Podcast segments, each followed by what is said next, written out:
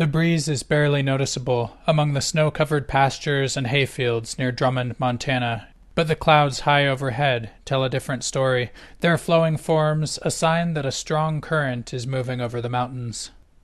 Thomas Kallmeyer and I are counting hawks and eagles here today. Like Stephen Turner's raptor route near Helena that I discussed a few weeks ago, this is part of a multi state project coordinated by Jeff Fleischer to track overwintering raptor populations. But today, we're faced with a puzzle. Why are there so few raptors here? Hi, I'm Shane Sater, author of What's Going On Out There. This story is from February 7th, 2023. It's titled, Where Have All the Hawks Gone? If you're a more visual person and want to follow along with text and photos while you listen, you can also find this story on my website, what'sgoingonblog.org. So now, let's continue with the story. It hasn't been a totally birdless day, to be sure. Although we didn't find any eagles in the cottonwoods along the Clark Fork River, there was a merlin perching on top of a spruce near a cluster of houses. A few miles later, among a rolling expanse of snow covered pastures, Thomas spotted a prairie falcon, a narrow bodied brown silhouette on a distant power pole. As we approached the foothills at the edge of the valley, we took a quick break from the raptor search to watch a flock of snow buntings. They were picking up grit from the road and foraging among clumps of horse manure in a pasture, taking off occasionally in a flurry of black and white. It's continued like this through the rest of today's survey. The birds haven't been completely absent, but they've been nowhere near as abundant as we would expect them to be. Every so often, we've spotted a rough legged hawk perching along a field.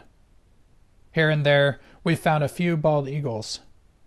But for all of the open fields we've driven past, the density of raptors has been surprisingly low.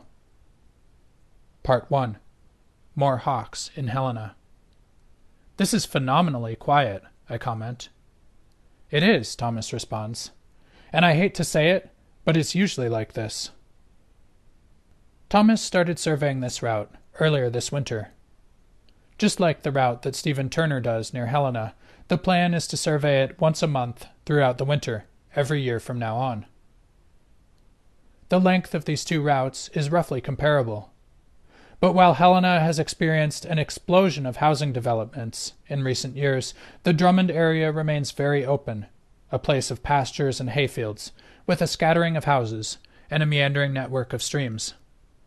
At a glance, the habitat around Drummond looks better for winter raptors than it does around Helena. But that's not what we're finding today. By the end of our survey, we've tallied just 17 bald eagles and 12 rough legged hawks. There have been a few other species represented by one or two individuals. We found only two red tailed hawks. Northern harriers and American kestrels have been absent. The bald eagle numbers actually compare favorably with Helena 17 here today versus 12 there in January. But everything else has been much sparser, especially the soaring hawks. Around Helena in January, Stephen Turner and I tallied 48 rough-leggeds and red-tails combined. Here, Thomas and I have found only 14 of these hawks. It's a conspicuous, surprising contrast. Part 2 A Nagging Question. To be sure, even this raptor sparse day has had its highlights. There was the rippling flock of snow buntings wheeling over the pasture. We've seen skeins of mallards, hundreds of them, crossing the sky and landing in the cow pastures. Checking a distant eagle with the spotting scope, we realized that there were actually three immature bald eagles in a row, lined up along a high tension power line. At one point, we found a golden eagle perching on a snow free, south facing knoll in a narrow side valley where the pastures climbed gently up towards the forested mountains. His or her nape shimmered dully in the cloudy afternoon. The eagle stayed there for minutes, perhaps digesting a rodent. But at the end of the day, the question still remains why so few raptors? On a route of similar length, At a similar time of year, we saw considerably less than half the abundance of hawks that Stephen and I saw in the Helena Valley just a few weeks before. And this has been Thomas's experience consistently throughout this winter's surveys here. Yet the habitat around Drummond appears more intact than the Helena Valley, less dissected by houses and busy roads. Part 3 The Invisible Side of Raptor Habitat. It has to come down to food, right? says Thomas. When we consider food, we're thinking about voles and other rodents. Are rodent populations just lower around Drummond than Helena this year? And might we see this pattern flip flop in some future winter? Or is there something else at play here, beyond what we can see? Thomas wonders whether people might be poisoning rodents, accidentally poisoning hawks and eagles at the same time. These are questions that we can't yet answer.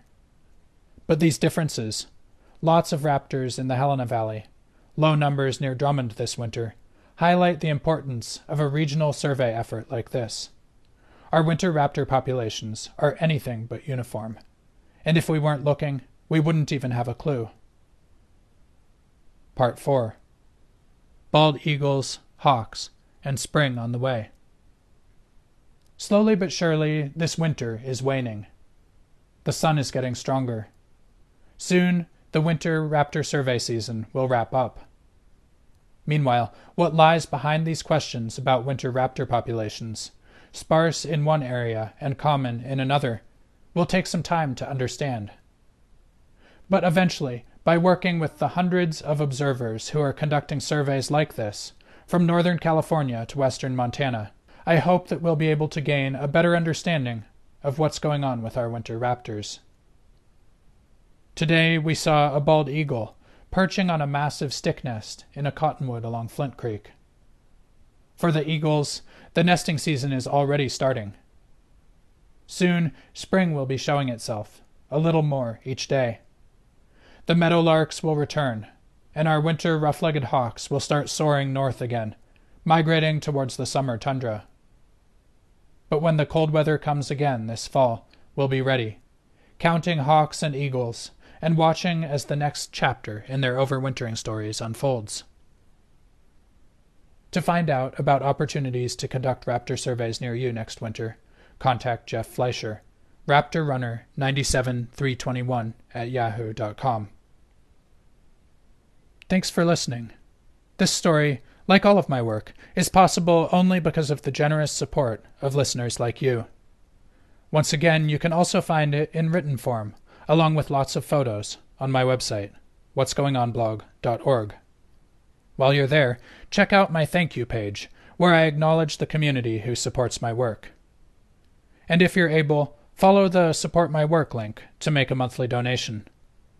For as little as $5 a month, you can become a Milkweed supporter an integral part of the community that helps me continue sharing these stories. Thank you. And until next time, get outside. And while you're out there, keep your eyes open for winter raptors. See if you notice any patterns. Is anything different from last year or the year before? And as always, if you'd like, get in touch and let me know what you're seeing.